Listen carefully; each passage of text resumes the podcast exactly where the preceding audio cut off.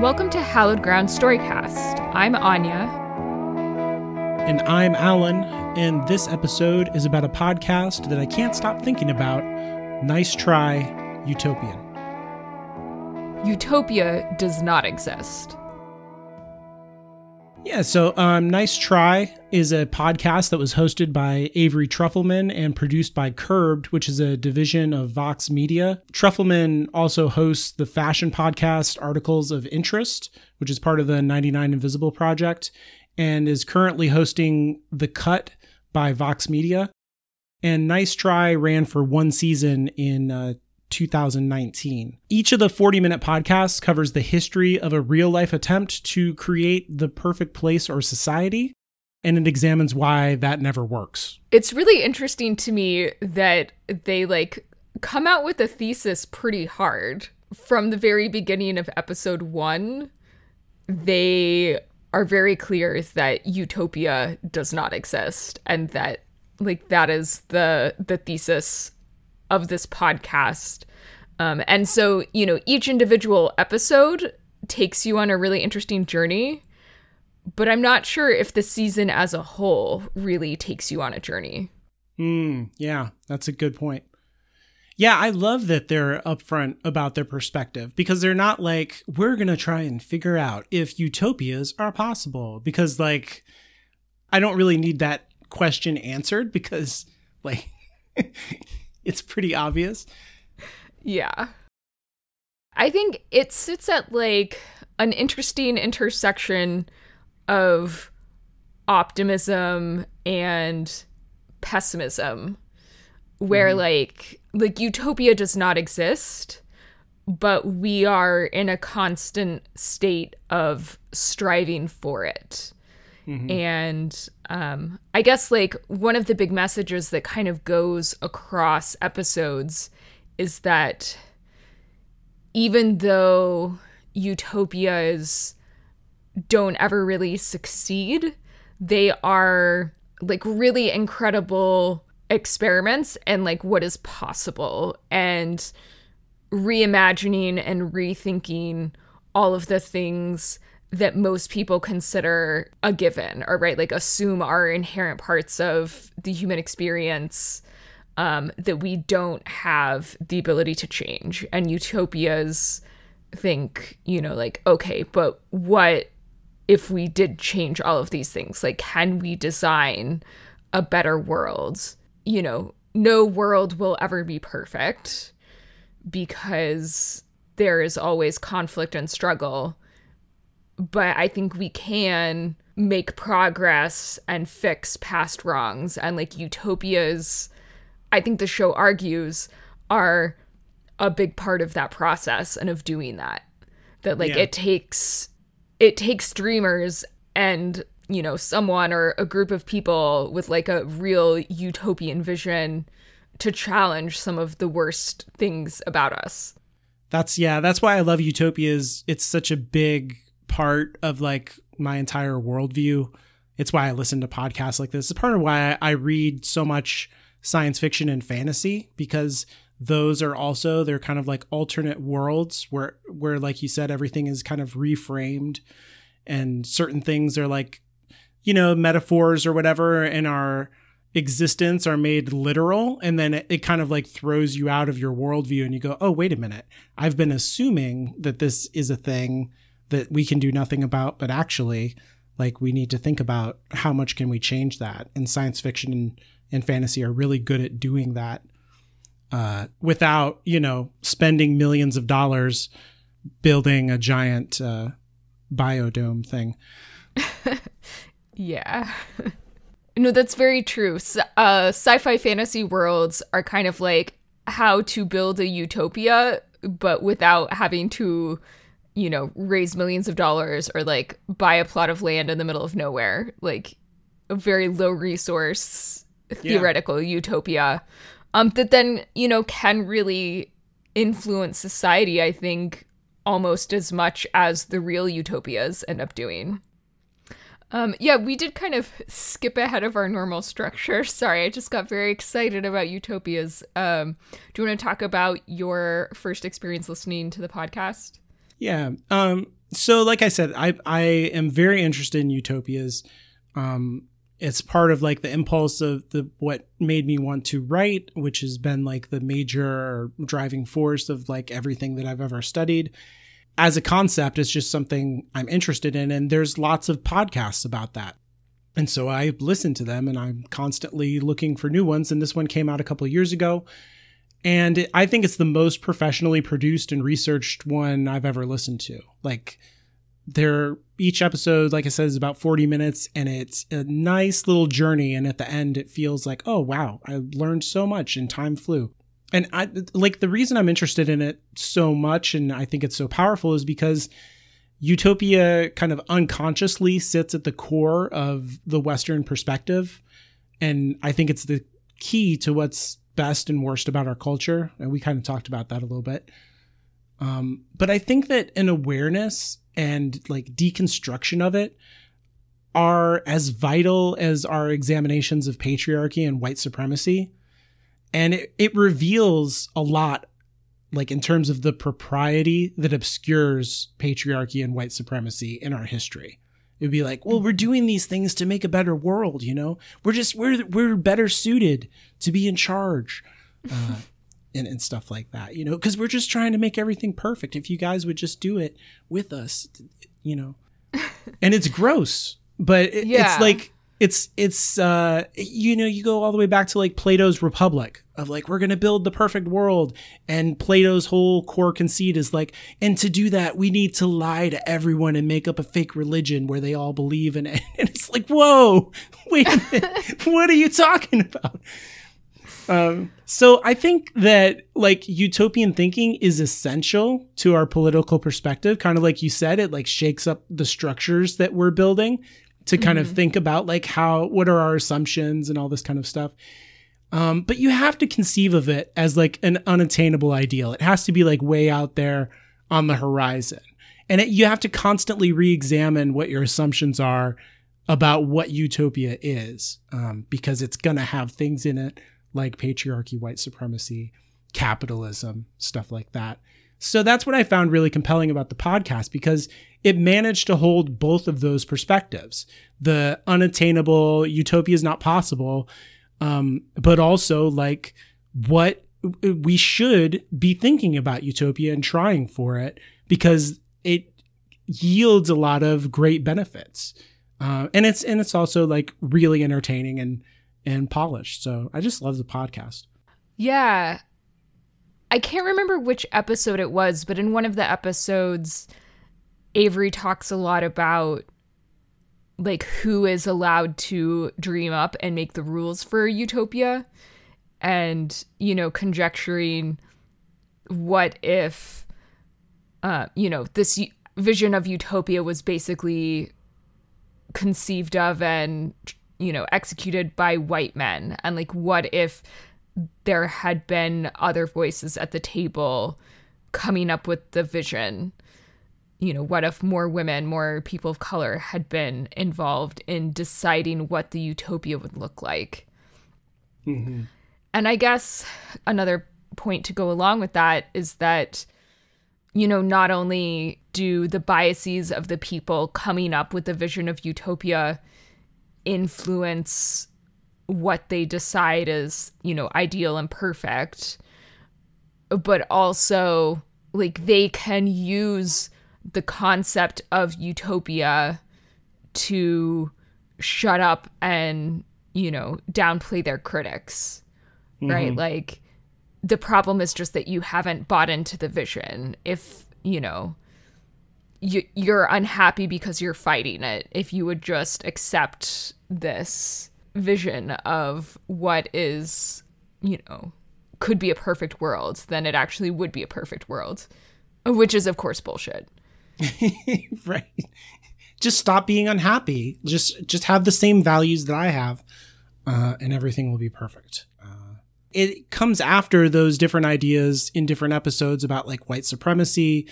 There's one that is about, you know, uh, India trying to like remake itself into a modern state at the turn of the twentieth century. There's another one about integrated neighborhoods on the East Coast, you know, black folks and white folks living together in the suburbs and making that deliberately happen. You know, on their face, they're anti-racist projects, and then like they become very racist. Their intentions get inverted by the project itself.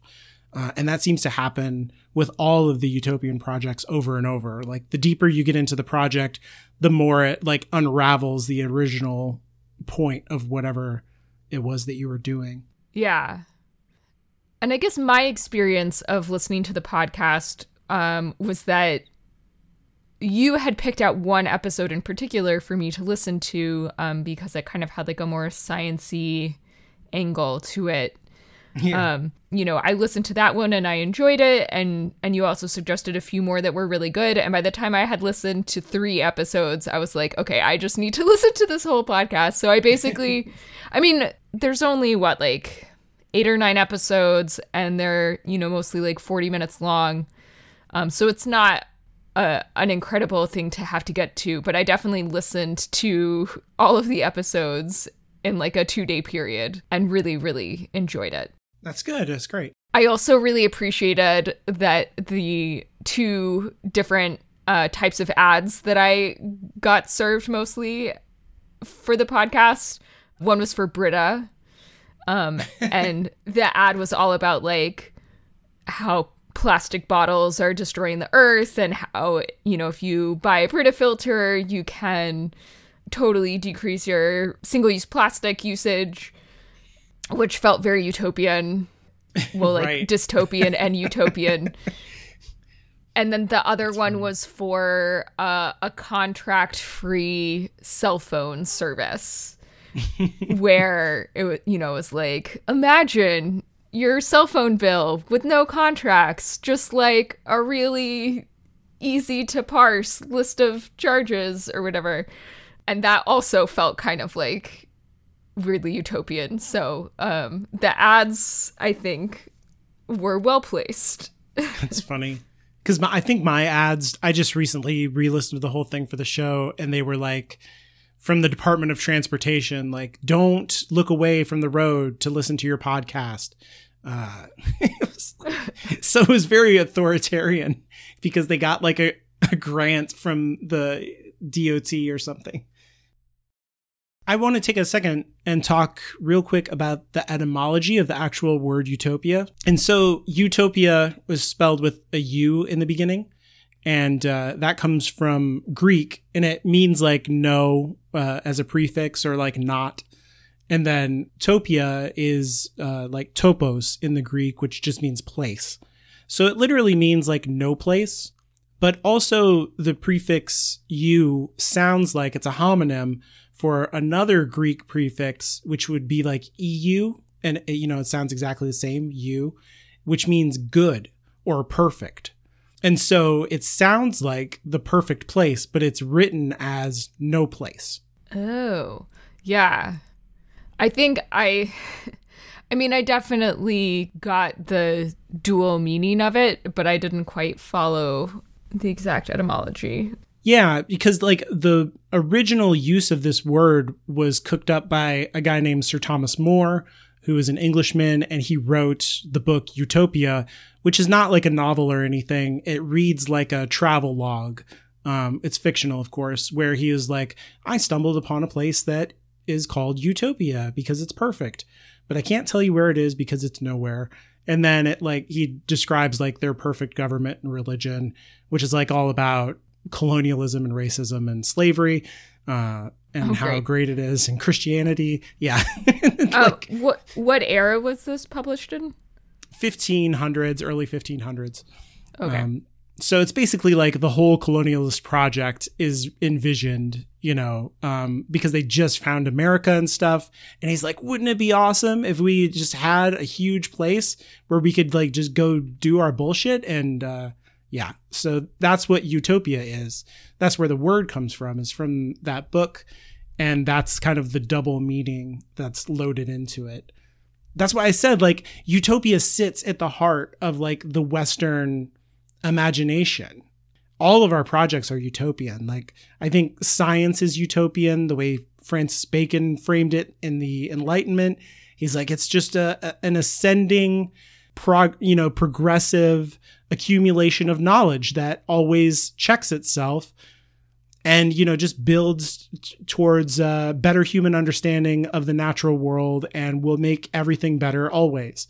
And it's like, yeah, we get the atomic bomb and we get, you know, global warming and, you know, um, yeah. There's just no downsides, you know, you know, framed in that way. Like the one that I wanted you to listen to and kind of kick off the discussion was the Biosphere two project, because I felt like it was a good um, version of kind of what we do as, uh, you know, it's a bunch of English majors who go off to do science in a really ill-informed way.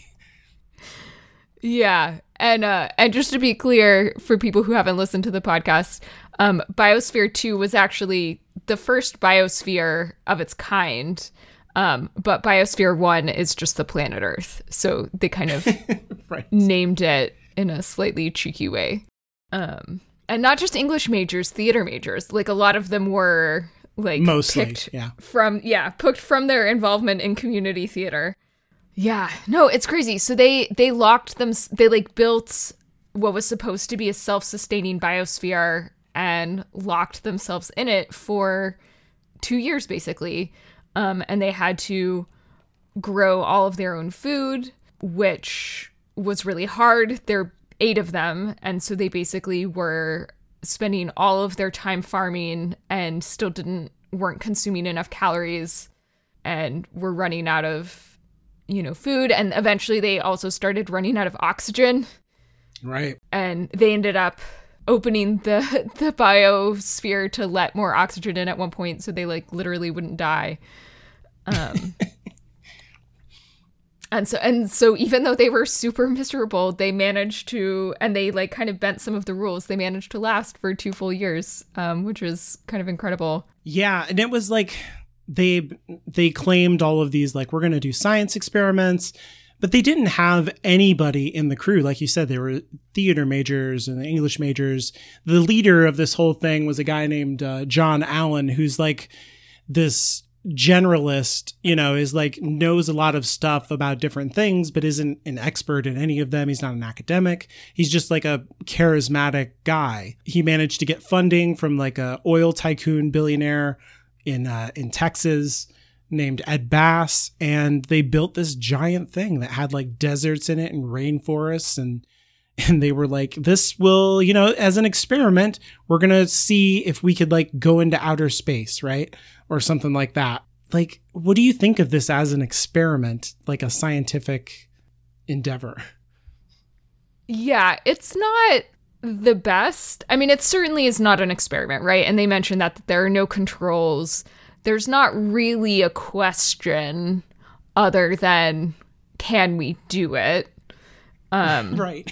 I mean, obviously, there are a ton of things that they probably should have done differently if they were really just trying to say, like, can we build, like, a self-sustaining microcosm for two years. Um, I mean, like, first of all, don't put a desert in there. Like, deserts aren't that productive. I know. That's I like that, that one was like, so crazy. Yeah, if you're trying to make a self-sustaining bubble, like, desert is not the way to go. um, and also, it seemed like they were like mostly eating sweet potatoes, which I guess is like an okay mono diet, but like, and they had citrus trees, so they didn't get scurvy. Mm-hmm. I guess, yeah, I would have just come at the nutrition angle, like, very differently. Did it seemed like they didn't really have livestock. Right, yeah. Like, the way that they decided what animals to bring in were, like, uh, well, okay, yeah, they didn't bring in pollinators. Mm-hmm. So they right. had to do all of their own pollinating. Mm-hmm. And, like, how hard would it have been to just, like, put a hive of bees in there? Although I guess, like, maybe bees didn't pollinate the things that they had that needed to be pollinated. But like, I feel like if they were doing it now, they definitely would have been some kind of like insect eating.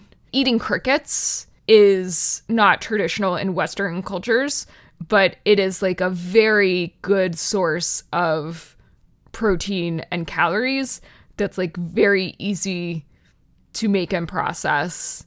Easy to grow.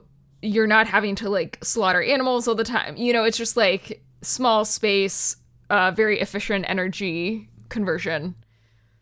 So, like, I feel like eating crickets would have improved their um the outcome a lot, at least, like, nutritionally. They all lost, like, a ton of weight and came out as, like, emaciated compared to how they had gone in. Well, it's funny because this guy, John Allen, like, has this whole concept of how, like, the world should work. You know, society should be, like, different, and we kind of impose ourselves on nature, and we should work with nature. And he's like, mm-hmm. and to prove that I'm right, we'll do this biosphere thing and live according to the way that I think we should do. And that will prove that we should change all of society to do things the way that I think we should. And I'm like, that's not science. That's not yeah, what no, science is. That's definitely not science. I mean, they found out some scientific things while they were doing it.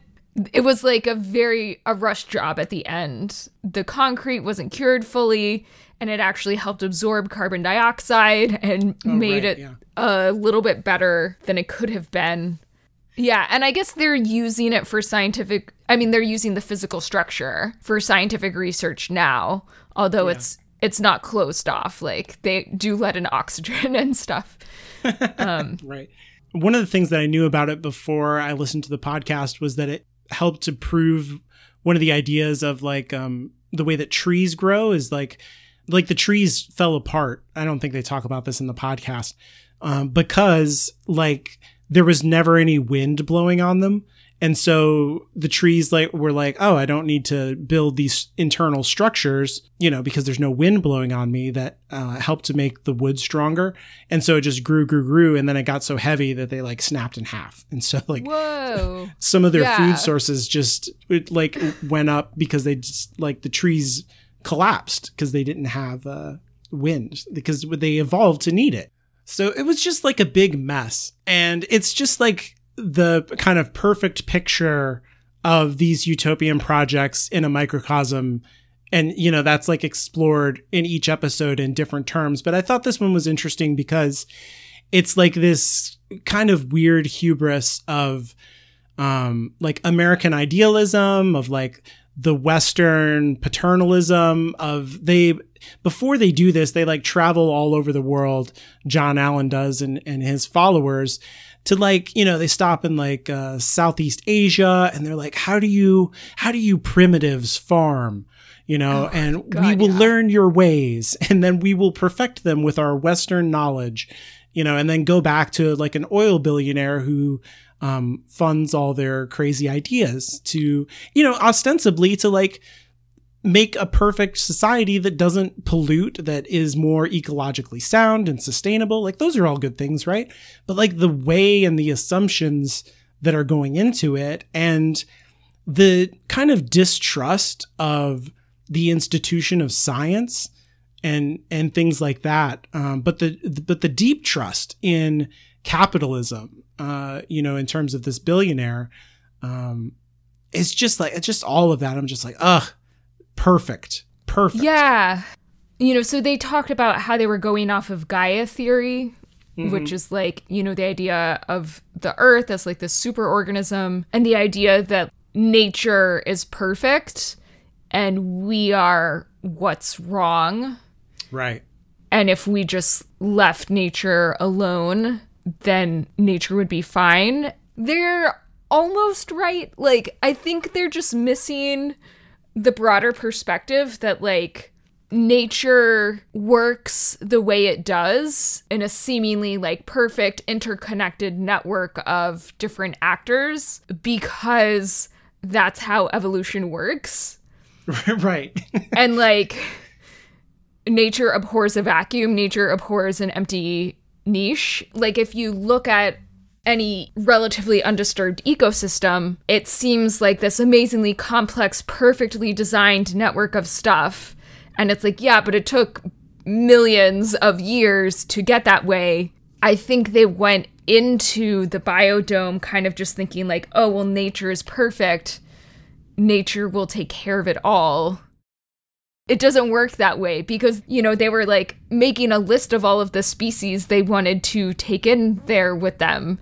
And, like, that's not millions of years of evolution filling all the niches and reaching some sort of steady state sustainable equilibrium. Like, that is in no way close to that.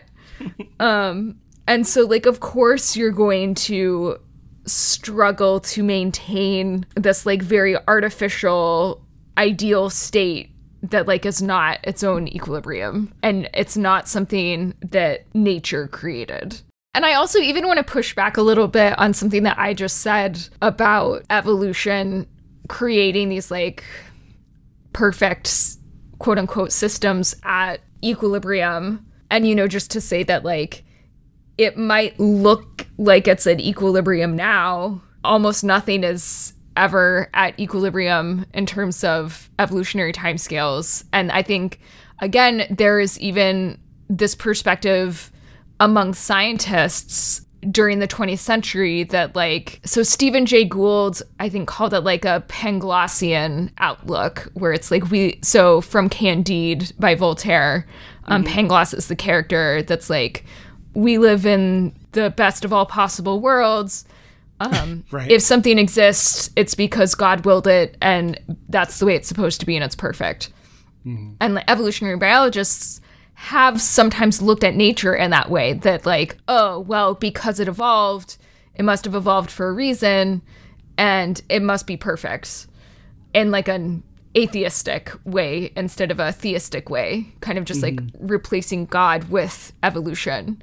And, like, that's not even necessarily true either. Like, there's right. a lot of stuff that evolution does that's, like, just random and, like, maybe not the best of all possible worlds. Yeah, like, if you were engineering a polar bear, you would probably not give it such a heavy coat.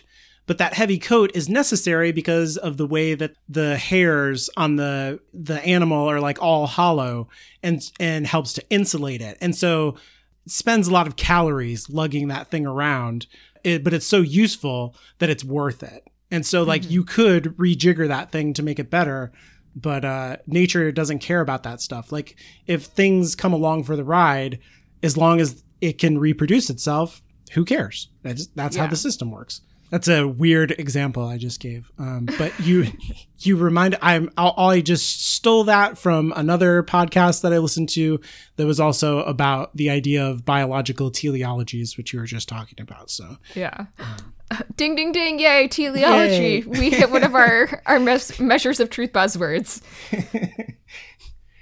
Yeah. So, yeah, like, nature is not scripted. There's not, like, roles to fill. Like, now we need to make the pollinators. Like, pollinators just happened because of, like, a lot of other factors, you know? Mm-hmm. Yeah. I, I'm glad that you liked the episode. I don't want to take all the time to talk about it. I know there were other ones that you were interested in. Uh, but yeah, it's not a great scientific experiment or model, I think. I think it's still kind of worth doing. I'm glad that they did it. It's just so damn weird and, like, perfectly utopian Americanism. Just all the bad and the good right there. So, like, one of the things that I talk about in terms of the way that my science works, right, is that it's kind of like uh, iterations back and forth between observations and experiments and then back to observations. So, like, the Biosphere two expedition was not a good experiment, but it led to a lot of interesting observations that then you could design well-controlled experiments to deal with.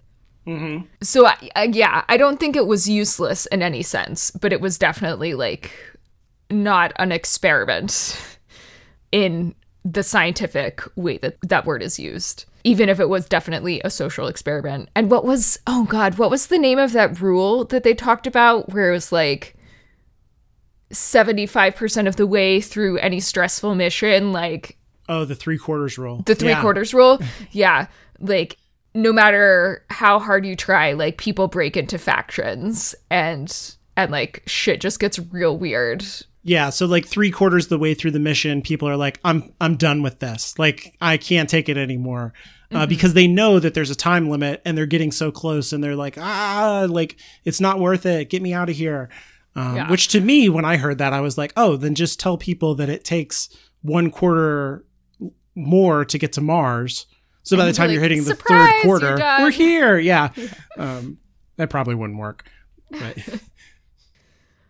Okay. Well, I wanted to talk about a, a few other episodes. Um, I think my second favorite episode was the one about the Oneida colony, or yeah. I don't know if colony is the right word. Um, it's like community. A commune. Yeah. Yeah. That had like really progressive sex and gender roles, and this was in like the late nineteenth century, or yeah no that's late, right late nineteenth century, early twentieth century. Yeah. And it lasted for thirty years. Yeah. It was started by a religious fanatic who had like very traditional ideas about sexuality, and then kind of just through life experience started to kind of unwind some of that stuff. So basically like he and his wife, they like admitted that they were attracted to this other couple, and then the four of them all kind of got together, and all of the like heterosexual pairings, and they basically right. just decided that like this feels right, like we're not hurting anybody. I think God would be chill with this. Mm-hmm. And kind of like mm-hmm. rewrote their own religion in like a very sex positive, progressive way. And it like it started out like really idealist, but then it kind of like got too big to be sustainable almost. Right? Wait, like, you mean when there is eighty-four people in this marriage, you mean? Yeah. Because like I guess they kind of got the idea that like a marriage could be bigger than one man, one woman, but there was still the idea that like if you were in the marriage, like everybody was with everybody. Which mm-hmm. is just, like, way too complicated. Yeah, for four people. And then they, like, expand. They just keep yeah. adding more couples, and it gets wild. Yeah. No, I mean, it's the kind of thing where I feel like it is sustainable with four, mm. with four people. You know, like, lo- tons of people do. Oh, sure, but it's not that. Uncomplicated. Yeah, know? no, no, no, no. It does, like, the, the complication exponentially increases with the number of yeah. people involved. Right. And that's and that's like even when you're not assuming that every single other person is al- also in a serious relationship with every other person. Mm-hmm. Um, I also thought it was really interesting the way that they they extended that kind of like non-possessive attitude in romantic relationships to the relationships between parents and children, which is, like, pretty fucked up. Because, mm. like, children need security and, like, that feeling of being loved. And they were basically discouraging parents from expressions of love towards the children. Their particular children. Yeah, yeah, yeah like, their own children. Mm-hmm. Um, because they were kind of, like, mapping their theories for how, like, men and women should relate to each other sexually and romantically onto the way that parents relate to children, which is just like a completely different type of relationship.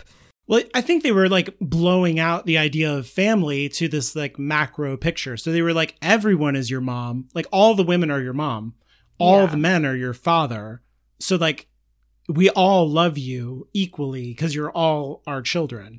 Um, basically was, was the idea. But of course, you're going to um, just kind of naturally, probably, especially if you're raised in the Western tradition, favor your uh, your own children. It's funny that you say that about like the children need this or that. Um, that like that whole thing. There's so many things about Oneida that like hit on other ideologies, like Plato in in the Republic. This is how he says you should raise children.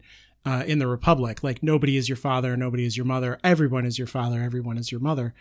Um, so that you're loyal to the community. That's where your loyalty should lie, not to this family or that family. Um, so that the best leaders arise for everyone and not like certain families have dynasties.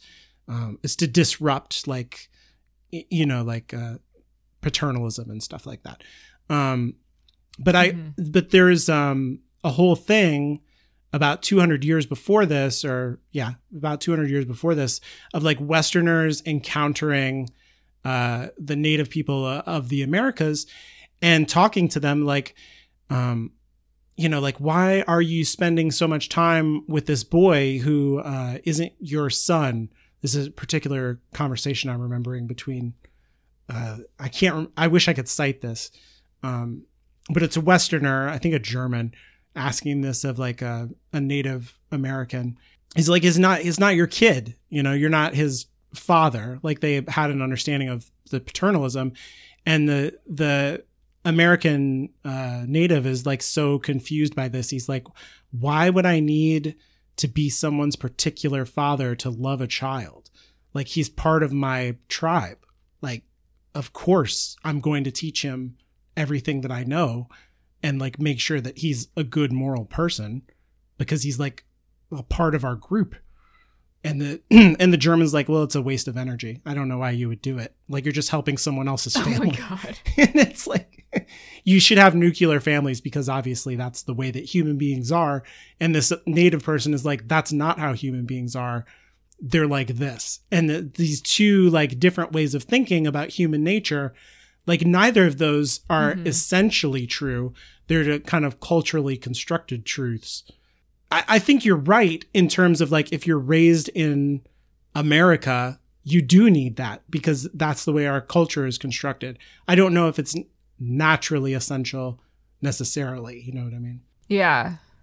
This episode, I think, does a really good job of exploring that idea of utopia as like visionary in a good way, right? Where they're kind of thinking about what is possible, like how are different ways that we can think about sex and gender roles.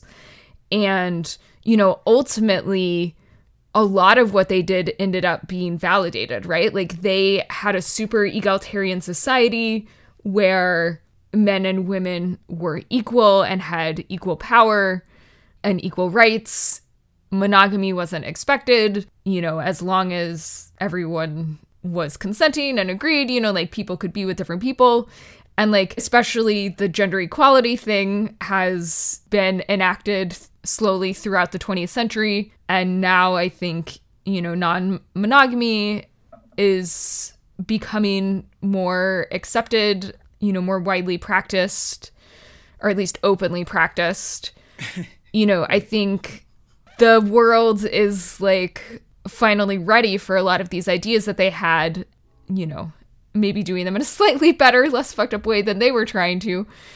I, I think it's interesting the way that they completely reimagine sex and gender roles, but not the idea of gender itself. Um, and it just made me think a lot about the current struggle for trans rights that's happening, you know, like all over the world, and particularly in the U S and the U K right now.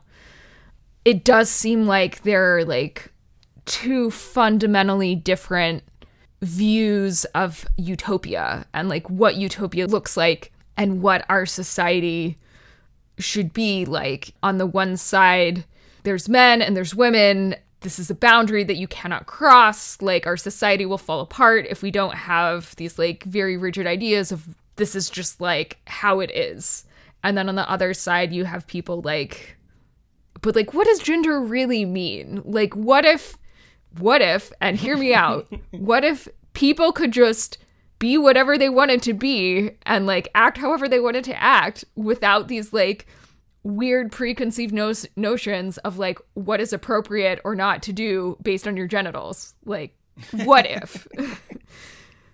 Going back to what we said about like sci-fi fantasy being really important arenas for utopian visions, you know, in the past couple decades, sci-fi fantasy fiction has been where a lot of these idea of gender has worked out, you know, like what would it be like to be in a society where like everyone used gender neutral pronouns? Mm-hmm. You just like didn't make assumptions about people's genitals based on what they looked like when you met yeah. them, you know? Yeah, there's like a great series by the writer Ada Palmer, who is um, a P H D historian at the University of Chicago, her Terra Ignota series that is exactly that. It's like set two hundred years in the future, and it is rude to talk to anybody with anything other than they, them pronouns in that future, unless you know them. You know, like when you meet someone, you're mm-hmm. like, oh, how you know, happy to meet you. Did you know about them? Did you know they? Did you know, you know, like that? And if you, and those pronouns, are have nothing to do with, you know, your sex organs. They end up having to do not only with like how you self-identify, but also like the way that like your attitude about life, like, are you more passive? Are you more aggressive? Like gender has like a totally different way of um, interacting with the society and signaling different things about your like personal philosophical attitude. And then also in that series, mm. there's like all the nations are borderless. Uh, and so like, if you're an American, that's because you self-affiliate as an American, or if you're Spanish, and these are built around ideological ways of, uh, living your life and not so much around like territorial localities. Oh, interesting. Yeah. Like she gets rid of all the things that seem like they're a big problem for us right now. And then what you discover is there's all kinds of other shit that is a big problem when you take that stuff away. So by presenting us with what would look like a utopia to us, you, what you find out is like, oh, actually, still lots of problems. Yeah, she's so smart. But I totally agree. Maybe we'll have to do an episode on that next. Yeah. Those books are really long. I don't know. Okay, I don't know if I can get you to read them. Um, another episode that I really liked was the one about Herland, like lesbian separatism in general. Mm-hmm. Herland um, is a novel, just to be clear. Oh, yeah. Yeah. And in the novel, which is like pretty old, I'm trying to remember. That's also like early twentieth century. Yeah, there was like a whole time in the same period as Oneida, like the eight, late eighteen hundreds, early nineteen hundreds. That was like people wrote utopias. Lots of people wrote utopias. And then you started to get dystopias written for the first time, uh, where people were like, actually, what, you know, one person's utopia is another person's nightmare. Mm-hmm. Um, but Herland is is uh, pretty unique. One of the things that I loved about it, like the quote that Avery read, was about how like all of the women's clothing had amazing pockets. And it's just it's just like a whole paragraph about like how functional and wonderful their pockets are. And I was like, oh my God, nothing has changed in a hundred years. Like this is it's gotten worse. Yeah. Well, because the, the conceit of the novel is that it's a secreted island somewhere where the women have um, somehow they can regenerate their population without men. And so there's only women who live on this island. Yeah, so like Wonder Woman's origin story is like based um, pretty heavily on this novel. So I am a bisexual woman in my thirties, and, you know, there's a lot of like generational splits within culture in general, but like spe- some specific generational splits within the gay community.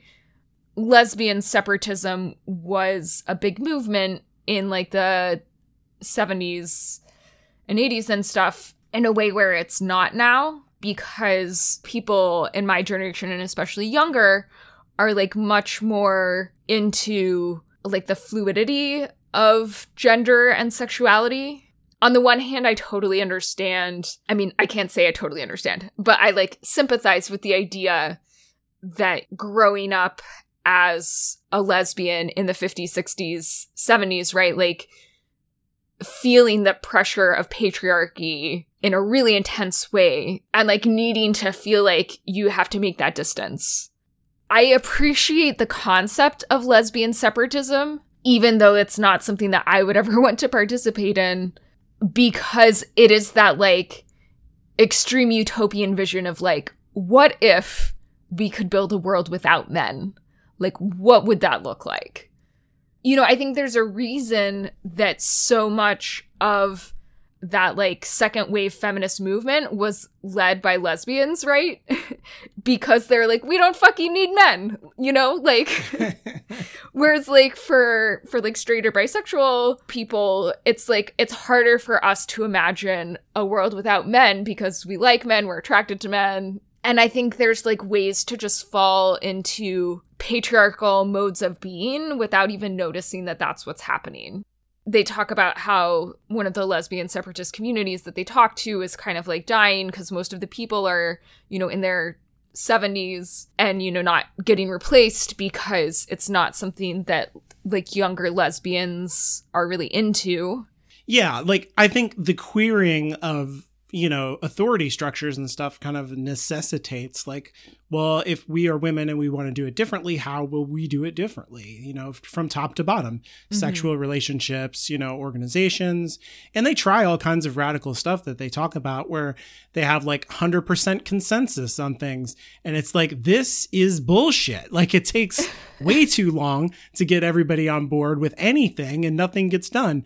The queering of culture continues. I think queerness is kind of queered itself is what ended up happening. It uh, questioned all of these systems of authority. And so you had the separatism, but now it's like questioned that questioning. And now it's like breaking down even more. We're like, well, you say that you allow women into this community, but all of your women are required to have uteruses. You know, they ha- had to be yeah. born with their sexual organs.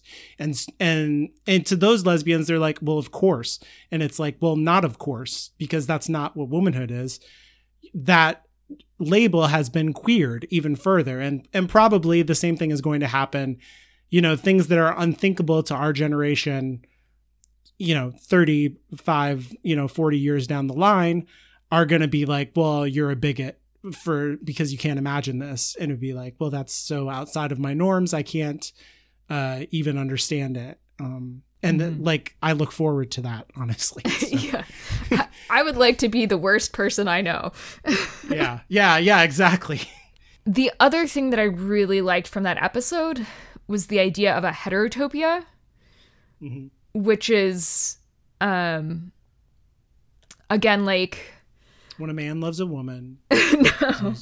No. It's like um it's like a more flexible vision of utopia, that it is a pluralist utopia rather than a utopia where everyone buys into the one single vision and like executes it flawlessly. It's like a utopia with a built this built-in idea that people are going to disagree.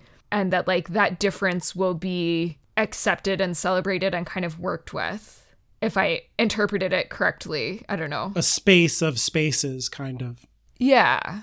She says in the podcast, this term comes from the philosopher Michel Foucault, uh, or Michel Foucault, who is, it's not like Michelle, it's like a, a man, uh, Mitchell. Um, so I just want to make sure people understand that I'm He's I'm French. Not saying He's correctly. French is what you're yeah. saying.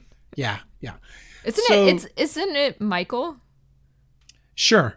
Okay. Anyway, whatever. Doesn't matter. um so to go back to the etymology, right? Hetero just means like other, and topia is just place, right?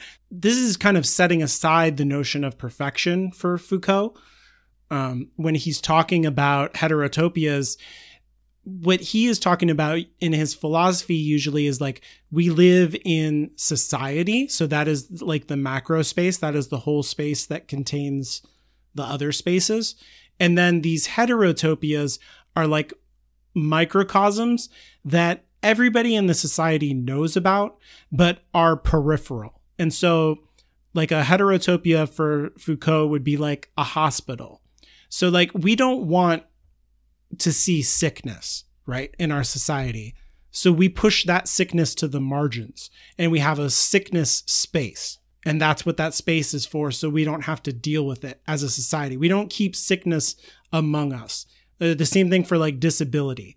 Like you, you live in a special place that is built for disabled people that is not in our space, the macro space of everyone else. Okay. Well, when you explain it that way, it seems bad. Yeah, well, that's what Foucault is pointing out, that these that we use these spaces to like marginalize people because of this utopian impulse. We want to like purify. That's we have a purification principle in our society, which means to like get rid of whatever is like dysfunctional according to the definitions of, you know, perfection. It it really is what these lesbians did though, right? Because they like, they were like, we're going to create a separate space where we are. And in a way, if you're trying to like reach social equality or like to queer Western culture, you can't do that by leaving. You know what I mean? Like you, mm-hmm. you have to, you have to be here. You have to participate. You can't drop out and then and then be like, yeah, you you guys have your patriarchy. We're going to go create utopia, um, because all you've done is segregated yourself into you. You stopped participating. You stopped. You stopped. Like, I get what you're saying, but I also feel like there is something to be said for, like, taking yourself out of a situation that is hurting you to some extent, right? Like, I don't blame all the, like, gay men who moved to San Francisco in the, like, seventies, you know? Of course. Right. Um, there, you know, if you can find a space where you do get to be your authentic self, free from shame and oppression, no one is obligated to stay and try to fix where they're from if where they're from is trying to kill them. And and I think Foucault, you know, he was a, a, a homosexual man. He would um, completely agree with that. I think a lot of his philosophy is about interrogating these um, utopian impulses to a certain degree, where, you know, like, he would examine spaces like that that say, you know, like a, a hospital for the mentally ill, and say, well, we have this so that they get the best care. Like, we didn't used to take care of mentally ill people. We didn't. And, uh, and now we, like, we have a special facility dedicated to their wellness. Mm-hmm. And he, like, flips that around and says, no, what you've done is created a space that purifies the rest of society from their presence. And, you know, dehumanizes them.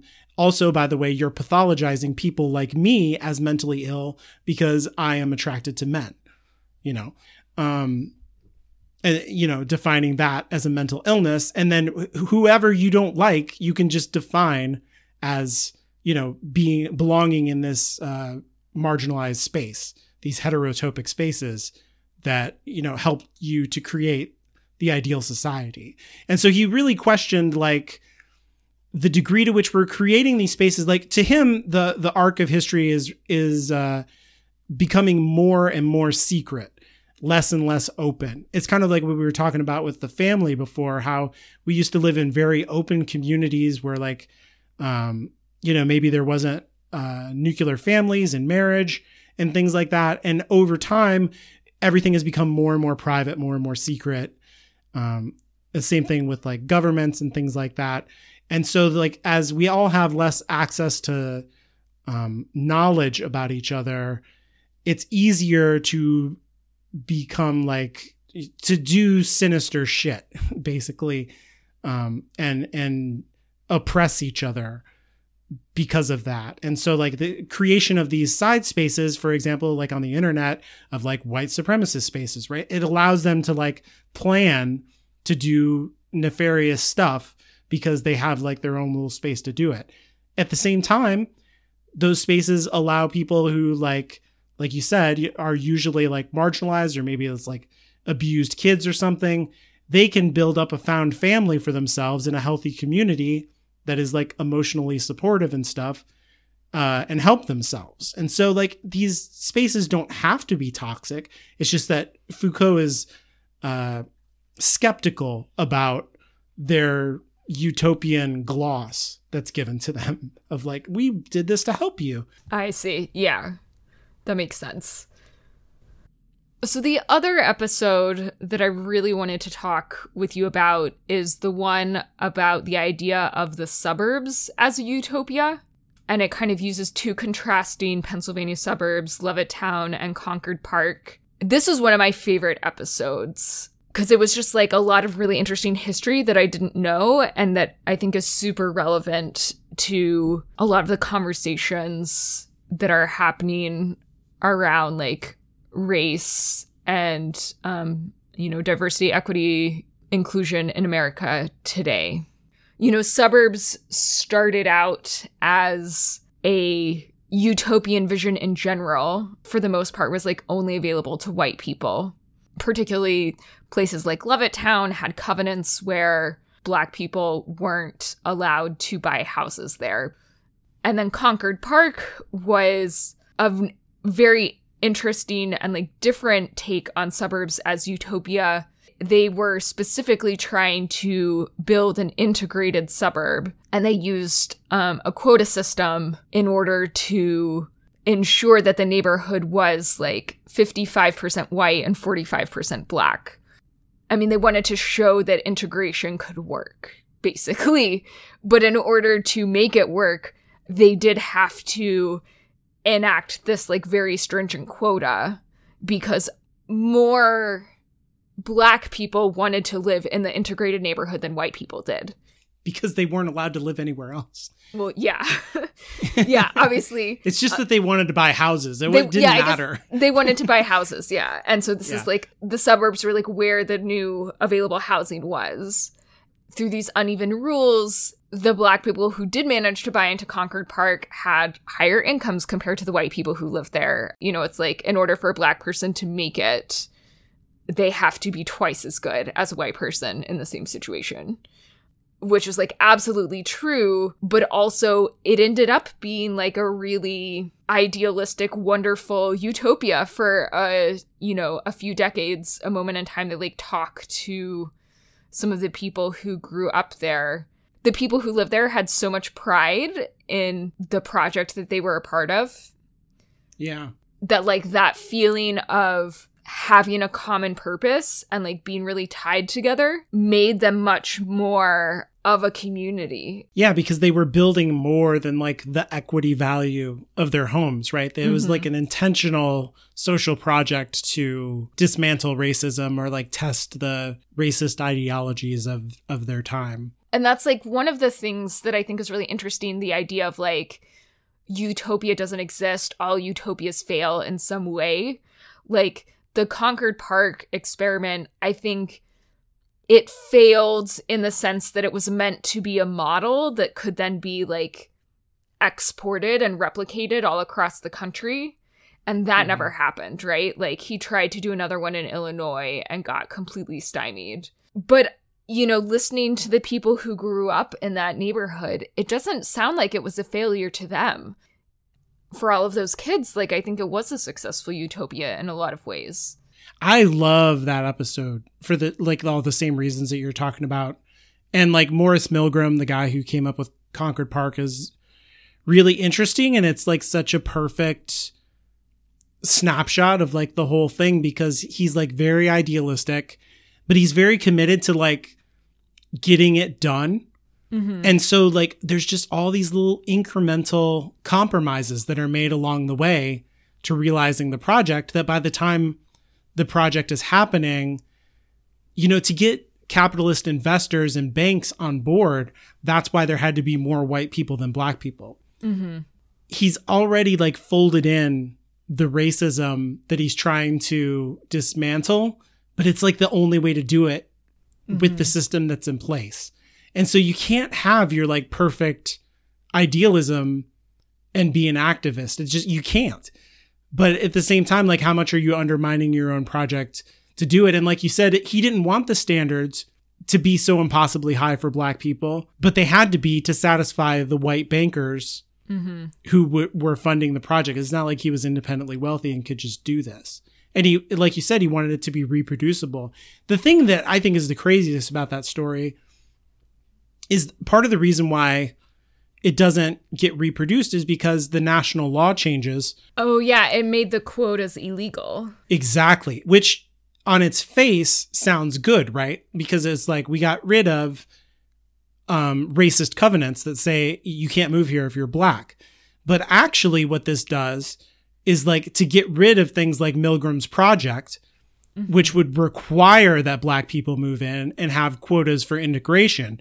But also so that the economy of building new houses and stuff like that can extend ever onward as white flight takes a grip on the country in the late sixties. Yeah. Uh, and, and racial tensions are also escalating, you know, concurrently with that.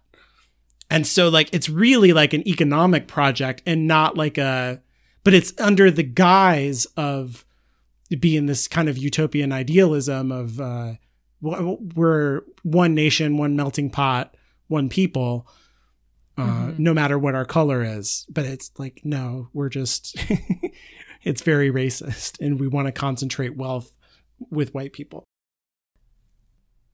And it, and it helps to, you know, reframe your understanding of things like what happened in the housing crisis of two thousand eight and mm-hmm. stuff like that. You know, it's just, it grew out directly of that whole way of thinking of like building wealth and, you know, that your home is there to build wealth for you and who gets to build wealth and who doesn't and how, and, you know, what are the requirements to get in and how those are different for different people and stuff.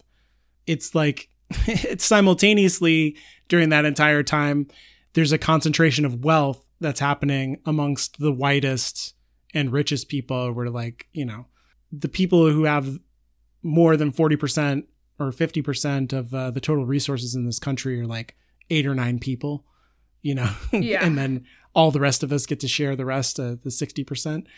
And those people are all white. So it's a utopia for them. It's It's pretty awesome that we get to be part of this utopia and do work for them. I love it. I love it so much. Oh, yeah. Yeah. I think that is like, if there are two phrases that I think really sum up this podcast and like its message, right? The first one is utopia does not exist. And then the second one is that question, utopia for whom? I really love this season of uh, a podcast about utopia. Um, I wanted to share it with you. I thought right away when I was listening to it that you would really like it. And so I just highly recommend it to our audience. Um, it's very listenable. You don't have to be interested in any of the particular topics. I think they'll pull you in. Uh, it's just really well made. I uh, can't say enough good things about Avery Trufelman as like a host and a narrator. She has like a really interesting voice, a very engaging. She's like a pro. She's like a radio person, basically. Mm-hmm. Uh, and I'm like, Not like endlessly loyal to her. No, like, uh, you know, this is amateur hour compared to what she's doing. So I, th- I think she's fabulous and everybody should give the podcast a try.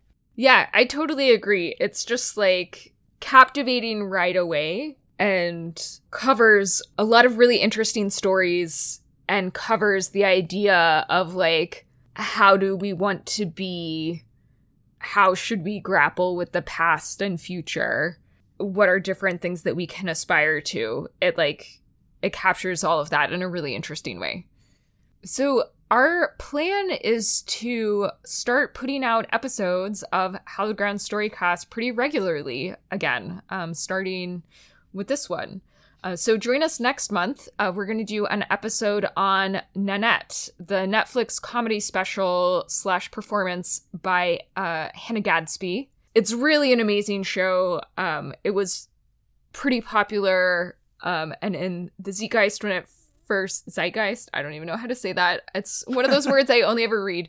Um, when it first came out, um, there are lots of people writing about it and how... just like incredible and like really kind of revolutionizing the form of what a stand-up comedy special could be. I didn't really have, I guess, like the energy or time to engage with it at, at the time, but it's it's been on my like to-do list ever since then.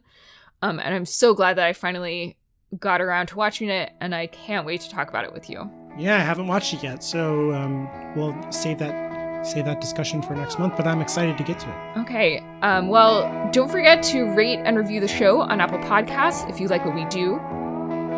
I'm Anya, and you can follow me on Twitter at Strangely Literal. That's Strangely, then L I T E R L. I'm Alan, and you can follow the show on Twitter at H G Storycast or visit our website at H G Storycast dot com. If you'd like to leave us feedback, you can visit hgstorycast.com slash contact or send an email to contact at hallowed ground media dot com. Hallowed Ground Storycast is a Hallowed Ground Media production and is produced under a Creative Commons non-commercial share-alike license.